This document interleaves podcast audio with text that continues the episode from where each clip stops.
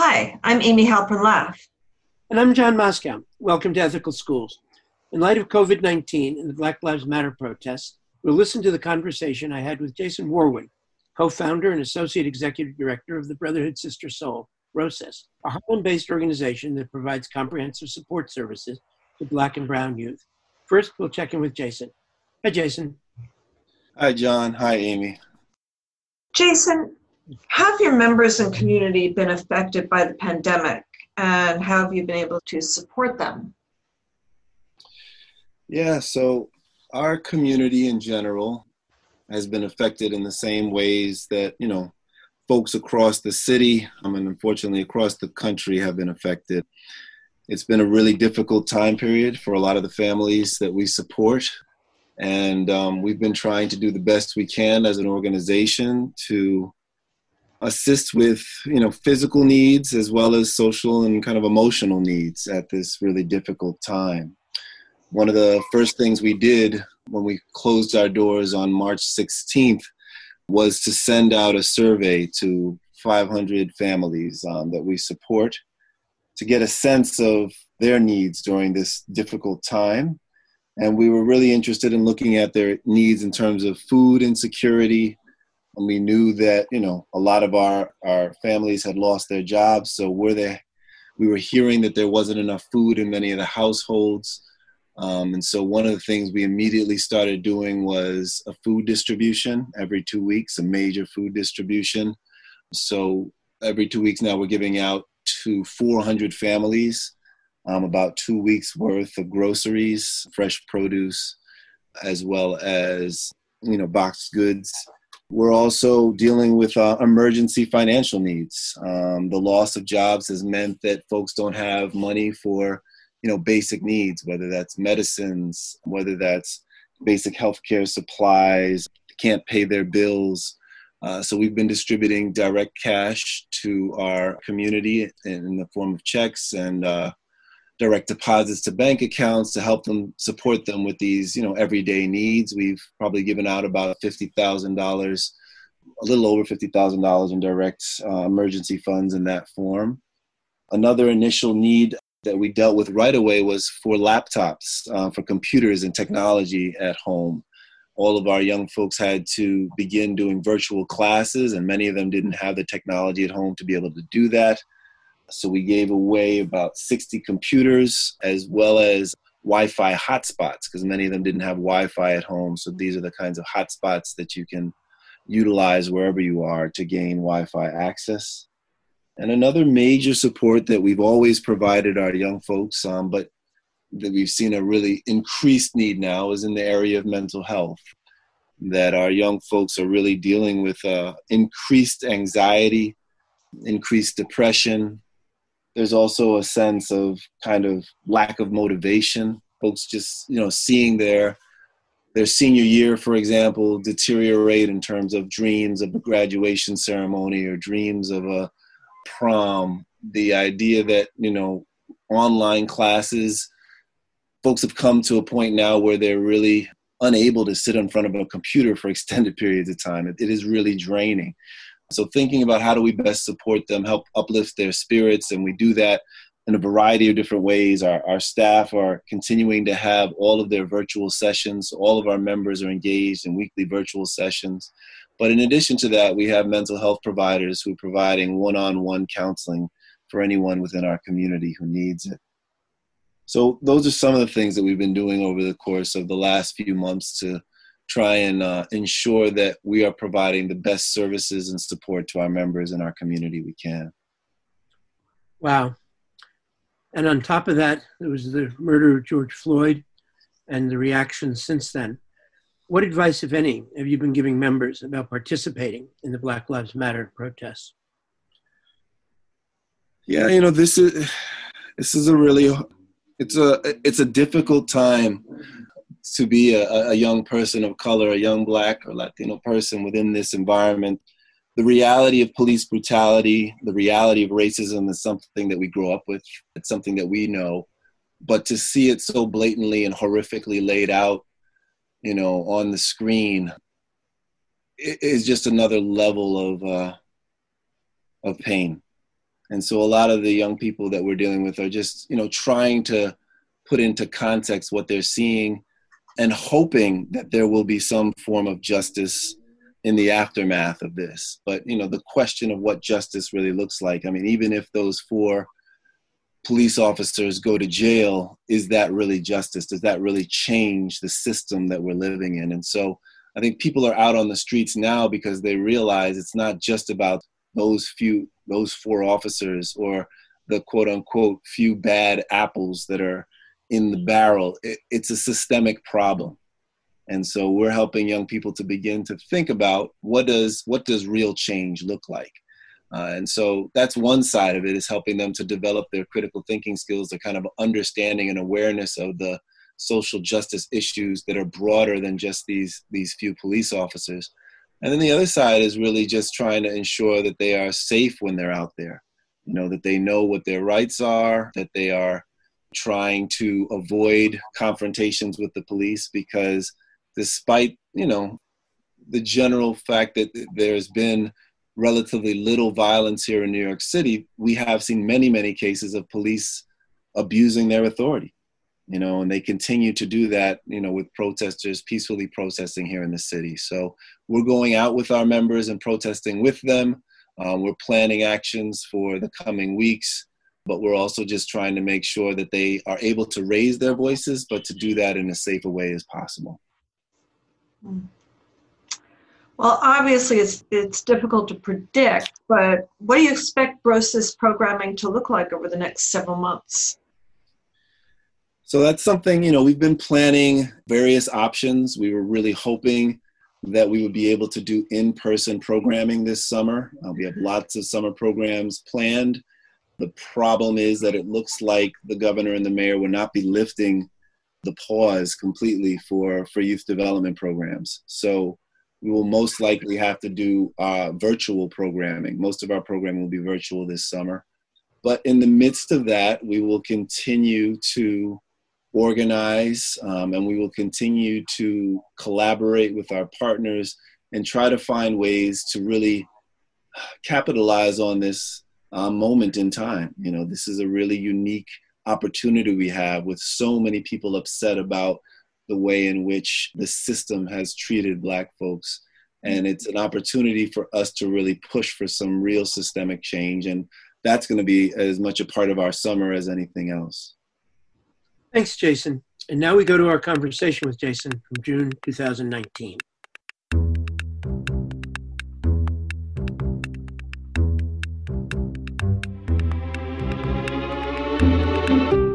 Hi, I'm John Moscow. This is Ethical Schools Podcast, where we talk about how to create ethical and inclusive learning environments that support students in becoming capable of and committed to creating a more ethical world.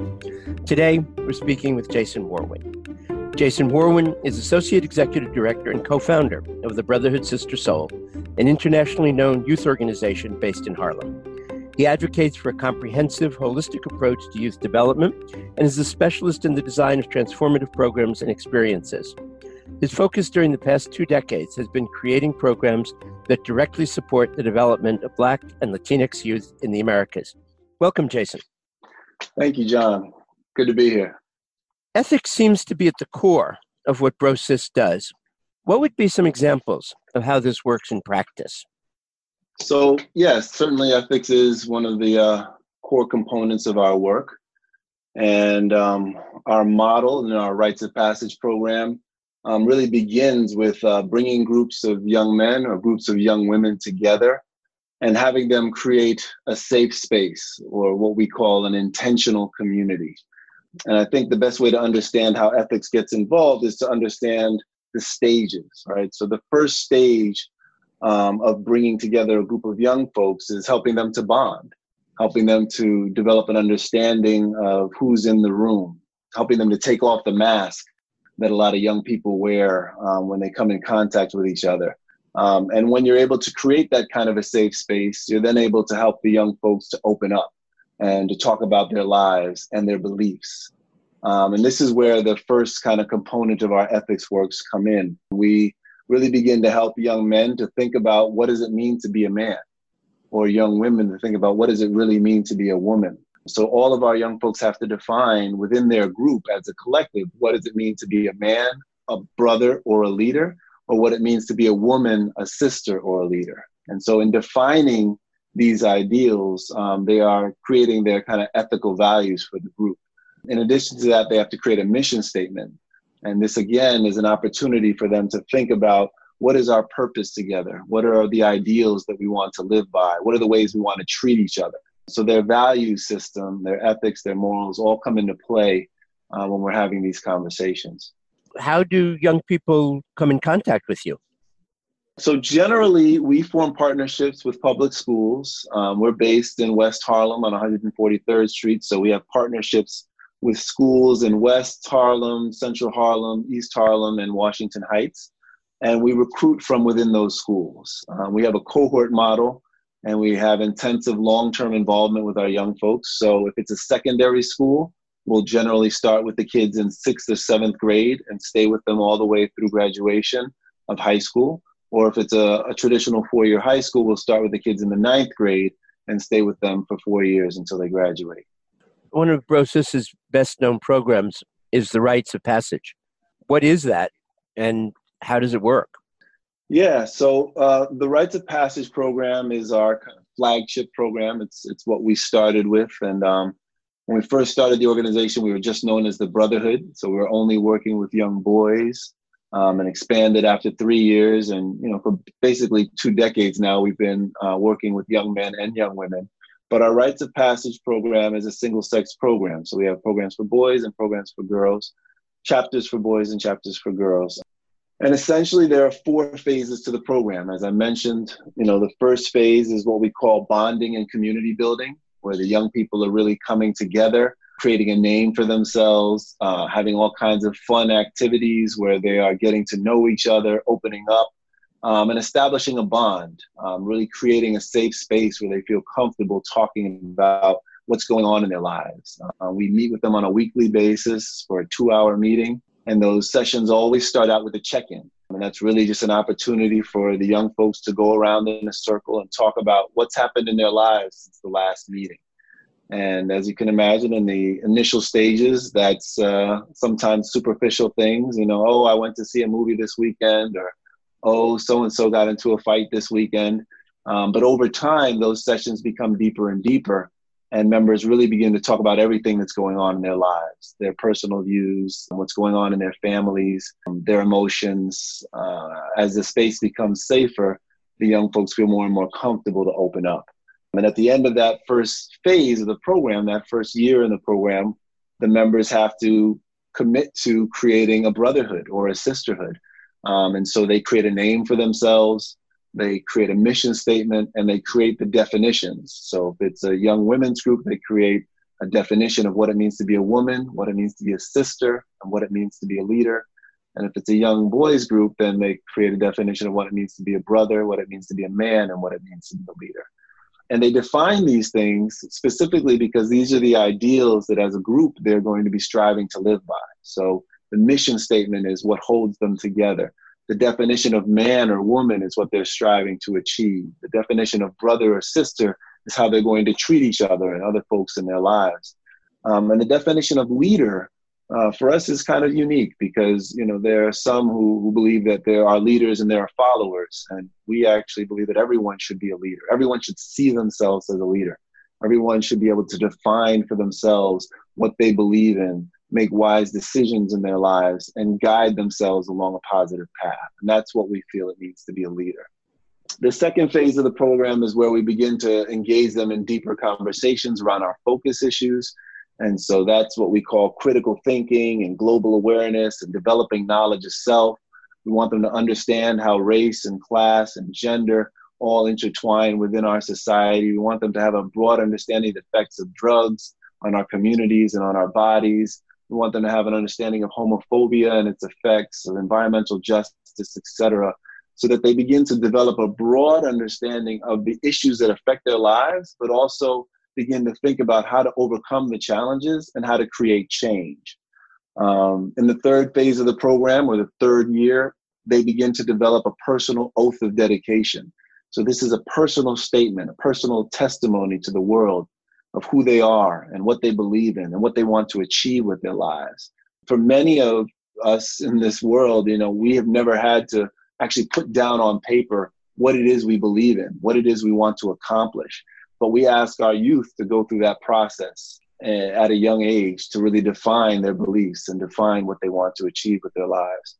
And then in the last phase, it's really about um, a lifetime commitment. Now you've stood on your own two feet, you've stated to the world, you know, who you are, what you believe in, and now it's time to live by those ideals. Um, so they take on a leadership role within the organization. They begin to work with younger kids in the organization, but they're also at a stage where they're really thinking about the next step in their lives, which is either college or or the workforce or going out into the world and making their mark. What do you think it is? I mean, there are obviously a lot of youth organizations. What do you think makes Brosis such a transformative experience for young people? Yeah, I mean, I think the bottom line is the level of commitment that our staff have to the young people we serve. So, one, you know, when we bring people into our organization, we ask them to make a, a minimum four year commitment. Um, as I said, we work on a cohort model, so we want our, our staff to be here throughout that process. And so when you look at our staff now, I think the average tenure is actually closer to a decade. Wow. Um, that folks come into our organization and they tend to stay. Um, over half of our staff, our programmatic staff now, are alumni of the organization. So these are young folks who come through the program, gone off to school, gained an education, and come back now and are working with younger folks who are just like them. Um, so there is a level of family within the organization, that sense of family, that sense of home, that sense of this is not just an institution, this is a place of love. And I think the young folks who come into our organization really feel that. And that is um, addictive, you know, that feeling of community. All of our staff are on 24 7 call, right? And so it's expected that any young person that you work with that's a part of your program, they have your cell phone number and they know that they can call on you at any time for any reason. Um, there are some programs that are, you know, specifically focused on academics or specifically focused on sports, or they have. Our organization does all of it, where, where we see uh, a young person and try to support the whole child. Right. So there isn't any call that could come in where we'd say, well, that's not what really, that's not really what we deal with. Right. Um, and kids see that and they feel that and understand that. And um, I think that keeps kids involved and engaged in our organization. And lastly, I think you know the the way we talk about the organization is that it's uh, it's forever, right? That you join us, you become a part of our family, and you are a part of our, our family for the rest of your life. And I think we now have you know 20 years worth of young people who've been through our organization and who are committed to the ideals that they've stated for themselves since the beginning. And I think as the young folks coming in see that, they also recognize that they're a part of something much bigger than than simply a youth development organization. So, obviously, from what you're saying, selection of staff is obviously really key. Um, how do you select staff? What What's the process, both in terms of logistics and also what are you looking for? Yeah, so we are, you know, we're very selective about the folks we bring into the organization. We really have kind of a fourfold process for bringing in folks, especially folks who are going to be working directly with youth. And so, you know, we have the traditional quest for resumes and cover letters and, you know, reviewing those for people's background and experience. And that is the first kind of cut we would make when we're hiring. Um, but then we have a, an interview, a first interview where we will go through their experience. And we generally want folks who have worked in youth development in other places first. For the most part, we're not hiring youth development folks who this is their first time working with kids so we're looking for folks who have experience. Um, it's a benefit to have a certain level of education, you know, to have a, a BA, um, but and even a master's, but that's not a requirement. And indeed, you know, we have had some of our youth development staff who do not have degrees, um, who've been some of our best youth workers.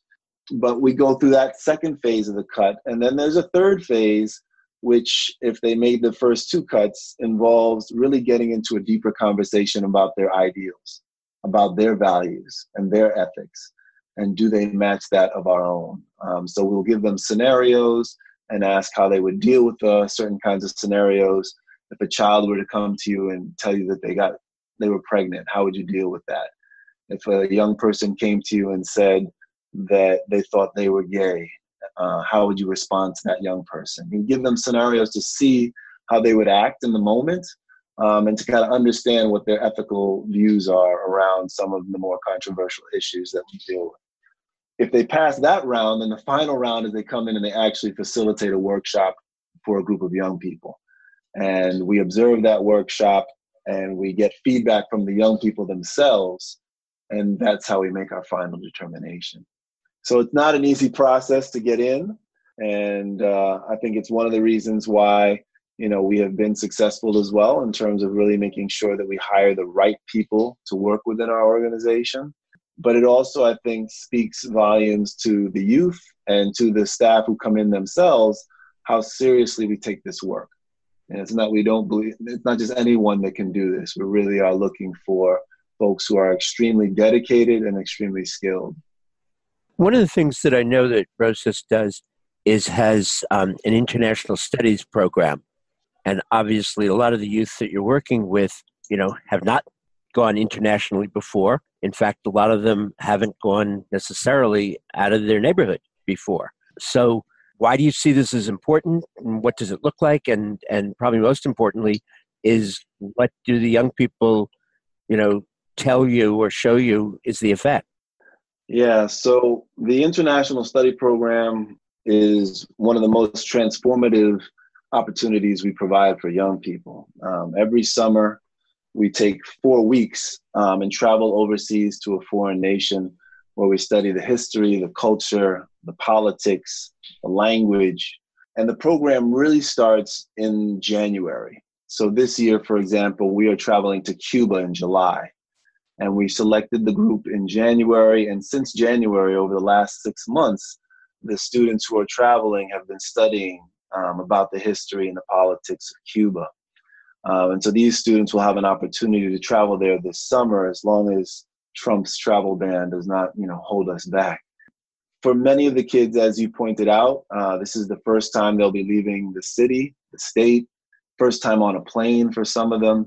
And for those of us who have been blessed with the opportunity to travel before, um, we know that travel is such an amazing education that it opens our minds, it opens doors, it expands our horizons. And that is really what we are looking for in terms of these opportunities for the youth who are part of our organization. Uh, that they begin to see themselves not just as quote unquote citizens of New York or the United States, but of the world. And that they recognize that the world is their domain. Um, in addition, that they begin to recognize and see that the way we do things here in the United States is not the only way to do them, that there are many other forms of government out there, there are many other forms of politics, um, and there are many other cultures, and we have a lot to learn from those cultures. So it's an incredible opportunity. We have traveled to, in the past 20 years, we've traveled to South Africa, we've traveled to Morocco, we've traveled to Egypt, We've traveled to Ghana on the continent of Africa. We've traveled to Haiti, Dominican Republic, Cuba, the Caribbean. We've traveled to Brazil.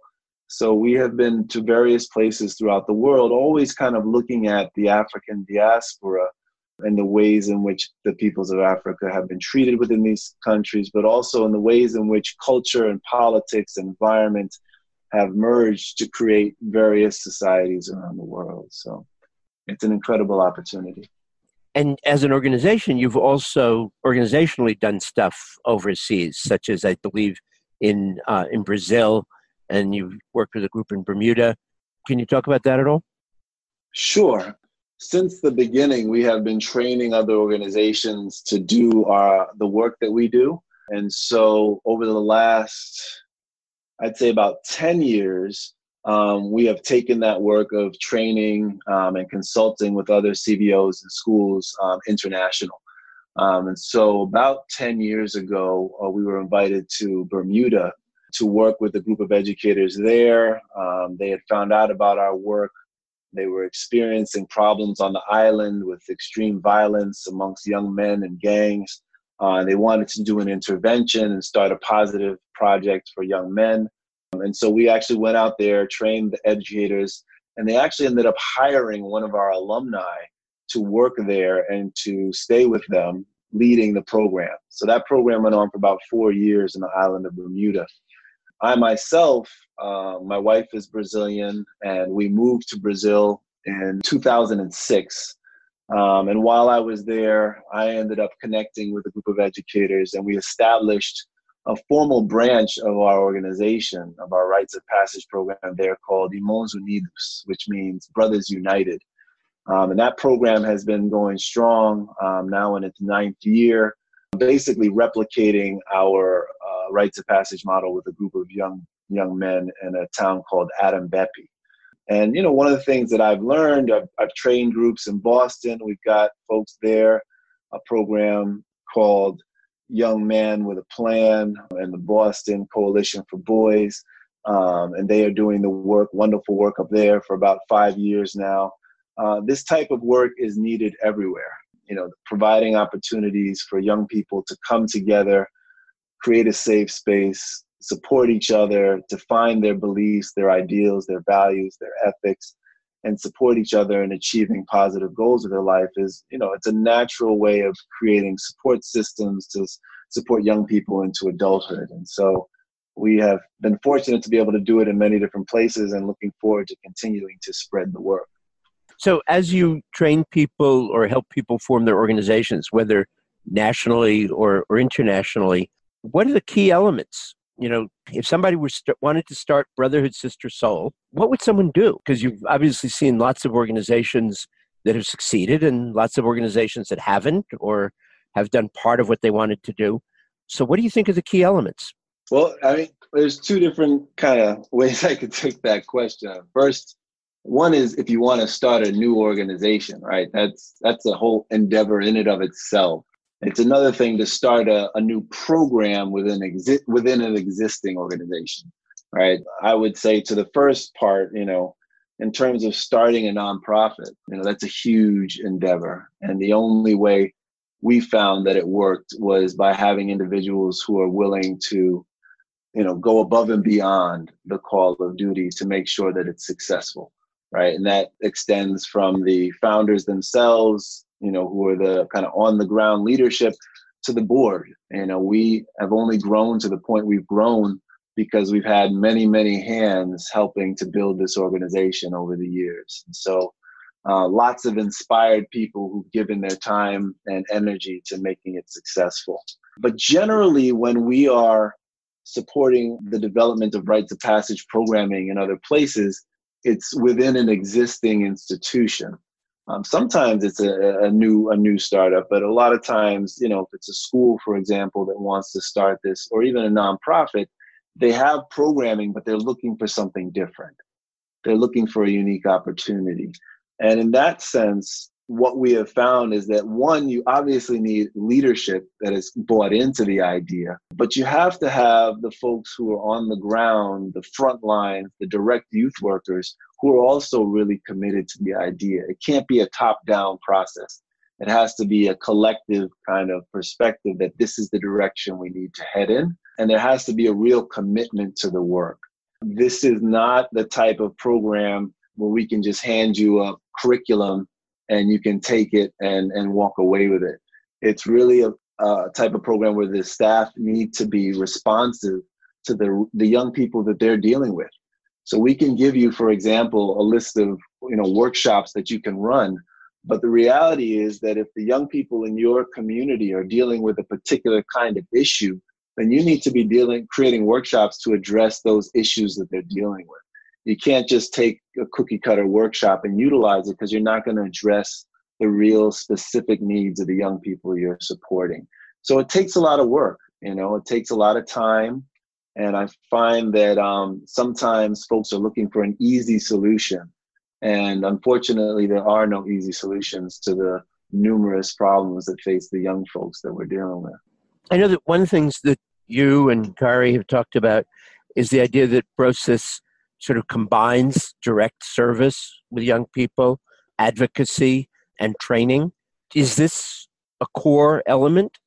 or is this something that you found really works for you? So if somebody else is wanting to sort of emulate you, do you think that's a mix that's critical? I think if you're trying to emulate us with fidelity, then yes, it definitely is.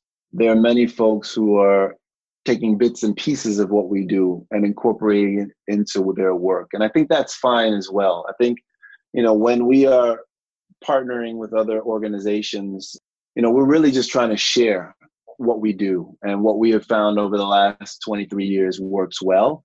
And I think it's really important that folks take those ideas and figure out what uh, works best for their community. As an organization, we've always been pressured to grow, um, whether that's from foundations or just from other, you know, young people and parents who want us to expand to be able to work with their young folks. But we've always kind of held back on that, you know, and said we really want to emphasize quality over quantity, right? To really make sure that we're working deeply and holistically um, with the young people we serve as opposed to branching out and, and providing more superficial support to many more kids but we're also very open to sharing our model. Like we're not at all harboring or hiding you know our success. We really want folks to be able to learn from what it is that we're doing.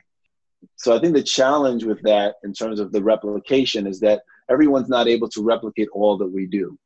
Um, we have found that in helping young people and providing the youth, direct youth development support, we do that with an eye on oppression, with an eye on the challenges that young people face. And so when you're dealing with young folks and you're talking to them constantly about the issues that they face today and that historically our people have faced, it can be somewhat demoralizing if you're not also talking about, well, how do you change these problems? How do you overcome these challenges? How do you create a different system that will be better for our people? And so it's a natural progression to go from the youth development work into the youth organizing work. Um, and that's actually how we started. And we started, we were just a rites of passage program. Um, and then a few years later, we established the Liberation Program, which was our youth organizing work, specifically for that reason that we wanted to have a program that was dedicated to helping to generate the next you know the future organizers and activists of our society and that some of our kids were really interested in that but not necessarily all of them so we wanted to create a space where those kids could come together and could be really guided in that process of learning about the history of struggle but then also thinking about how do they take those lessons and use them practically today to create change in the here and now and in the future um, so those two pieces to us go hand in hand: youth development, youth organizing, um, activism, etc.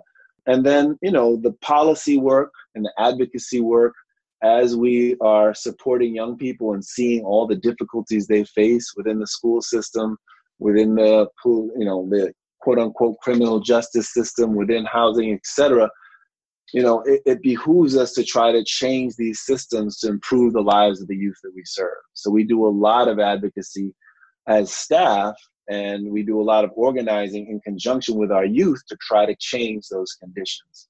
And the last piece I'll just say in terms of the training and the the work that we do with educators and with the organizations to try and help them to improve their work for us is just another way of kind of giving back to the community to share the information, the knowledge that we've gained, and try to expand and spread the word, but not necessarily through our own organization. How can we do this by helping other people to replicate these kind of results um, within their own communities and to a certain degree in their own way? And we're not necessarily trying to make everything replicate our model exactly. We can present it as this what's what works for us and folks have to kind of take that how they take it you know you mentioned organizing themes being oppression and the fact that that can be very demoralizing you know if it's not also accompanied with sort of with action and with with another view of the world. And i sort of have a couple of questions off of that. Uh, one is when we were talking with eva lopez who does Act for Change, which is a Theater of the Oppressed group in the Bronx, she was talking about how often people from communities, young people, even older people, who felt that their voices never get heard and that nobody considers them significant, a lot of times end up sort of taking the anger out, let's say, or their frustration out on each other. Um, and so I was wondering what you've seen in terms of if young people are coming in, some young people are coming in with with that kind of perspective, sort of how you're able to help them, you know, move past it. And then sort of a second question is in terms of demoralization, how have you found the young people who you're working with today and that you've been working with since say 2016 um, reacting to the general political climate and uh, to Trump and so on. Have you seen a significant change in how the young people are are feeling and what they feel they can do and what they feel needs to be done? So, you know, in terms of the the first part of your question, um, you know, certainly within our communities, you unfortunately see a lot of self-destructive behavior right? So and then working with young people you know they replicate the larger society that they live in right? So whether that's the language they use towards each other um, you know the way that young boys are for to young women or you know to each other and similarly the language of our community is oftentimes very derogatory and i think that one of the problems that we see around this kind of self-destructive behavior is that you know for a lot of us and i'll use myself as an example you know growing up as a young man of color in east harlem in the 80s in new york city you know i saw myself as public enemy number one. You know i saw myself as being oppressed and sought after by the police i saw myself um, dealing with issues of racism from just passerbys and just growing up in the neighborhood. And I never really thought about my ability to oppress others. So as though although I was seeing myself as a oppressed person, I, I didn't necessarily think about all the times my ability to oppress women or as a heterosexual, my ability to oppress gay or lesbian folk. And I think that took a lot of learning for me to understand that some of the language that I used and the ways in which I behaved was also oppressive perhaps to other people. Um, and so I see within the young people we serve that they, they just they haven't learned necessarily the dynamics of oppression and how they can feed into that. Um, and so that takes a lot of unlearning things that they've learned in society and really beginning to develop, as we've talked about already, kind of their their values, their kind of worldview, their moral compass.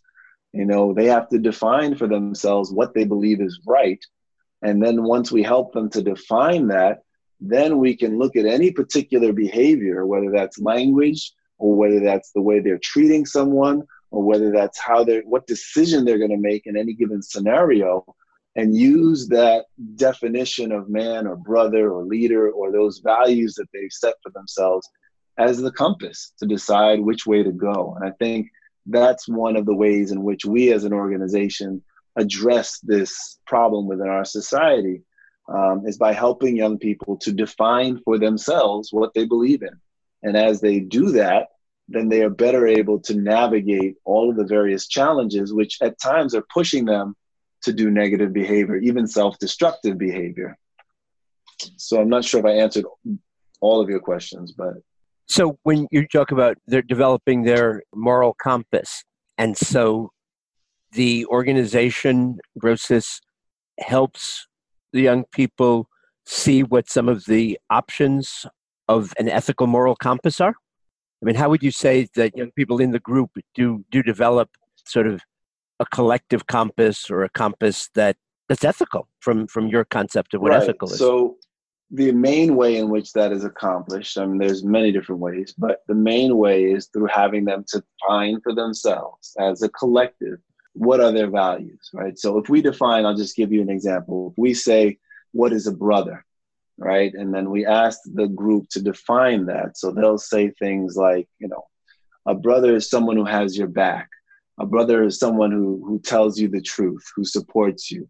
A brother is someone who respects women. You know they, they will come up with these ideals themselves right? That will have, through discussion through debate until we narrow down a list that everyone in the room can live by. And then what ends up happening is when things occur in their lives where they do something that is contradictory to that value system that they've now created, that creates an opportunity for us to open the conversation. So one of the members goes and you know spreads a lie about another member. Wait a second, didn't we say that a brother tells the truth? Like we'll have that conversation and it will force the young person to really think about this term, you know, hypocrisy, right? We unfortunately live in a society filled with hypocrites. But that's about the worst thing that you can be called in our organization. The idea is that you define what you believe in and then you live by it, right? And I think through conversation and through opportunities to be with each other over time, no one lives up to their ideals 100% of the time. We all make mistakes. But that's what ends up helping us to develop a stronger moral compass is that as we make mistakes, when we learn from those, when we reflect on those, when we have opportunities to talk about that, when we are in a community of folks who all have a common kind of value system that we're pushing each other to live by, then that is what helps us to begin to shape a moral compass. Um, and that's what ends up happening in our in our rites of passage program over the course of time. So, speaking of moral compass, the second part of my question was: How are members reacting to to mm. Trump, to the world in the last couple of years? You know, have things changed, or you know, what do you sense? You know, it's it's a really it's a really sad time um, to be in this nation. Not that I could ever think of a happy time, you know, in terms of our government, so to speak. But um, it's obviously we're we're at a really low point, and I think you know different members of our organization are taking that differently. There are some, you know, we have folks who are first gen, we have folks who are undocumented, you know, we have folks who are really suffering, you know, under this administration in real serious ways. And we have the spectrum. We have other folks who just, you know, are realizing that the system doesn't work. You know, when you think about this United States being a quote unquote democracy, and yet, you know, the person who gets the most votes doesn't necessarily win. I think there's a lot of demoralization in that sense around what is this government that, you know, we claim as our own what I have seen um, in terms of their kind of well-being, and this is not anything new, is that we are we have many many young people who are extremely depressed, you know, who don't necessarily see a future for themselves, uh, a positive future for themselves, um, don't necessarily see happiness, you know, and I think part of what our objective is is to help them to recognize that they are loved and that they have a community of people who love them and that there is a possibility of a different way. And I think a lot of what we're trying to do for young people is just to open up their minds to the possibility that things can get better um, and that they have not only an opportunity but um, an obligation to work towards that. Well, I just have one question you talked about having you know sort of a spectrum of of living situations that kids are in. How do you relate to to families? What do you find in terms of how families relate to you? Is it an integral part of of your work? Is it different with different members? Um, what do you find in general over the last i guess almost 25 years that you've been doing yeah this? so you know there's i guess you could say that it falls along a spectrum you know, we work with kids uh, from the age of 8 to 22, young folks. And so, certainly within our elementary school programs with the young youngest kids, uh, we have a lot more intensive involvement with the parents and less so with the high school students. You know, what we have found is that, you know, there are obviously parents who are extremely engaged in their kids' lives and want to know every single thing that their child is doing and you know, are not allowing them to do certain things because they're so protective. And then on the other side of the spectrum, you've got parents who, you know, will allow their child to travel with us internationally and barely know us. So, you know, there's there's a range of situations. Um, but for the most part, um, what we find is that at first parents, you know, kind of assume that we're just like any other organization.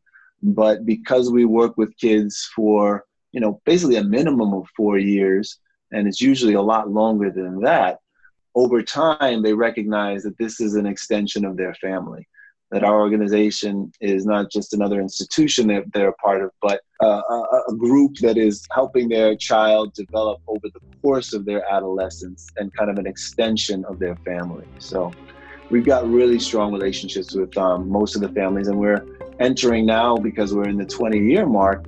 We're having second generation, you know, family members participate in our organization. So some of our youth who are now grown and have wow. their own kids, and those kids are now beginning to enter into our elementary school program. So we're creating those kinds of cycles as well. That's really exciting that you both have, I think you said over half or about half of your program staff are, are graduates of the program, and now you're having graduates of the program who are or having kids yeah, of their own yeah. in the program. Thank you very much for this. So, if people want to know more about Jason's work and about Brotherhood Sister Sol, you can check out their website, brotherhoodsistersol.org. And you can also check out our website, ethicalschools.org, where you can see our articles and our podcast episodes. And you can subscribe to the Ethical Schools podcast and newsletter. And we're on Twitter at Ethical Schools. We're on Facebook. We just got on Instagram. And um, till next week, um, this is Ethical Schools. Thanks, John. Take Thanks care.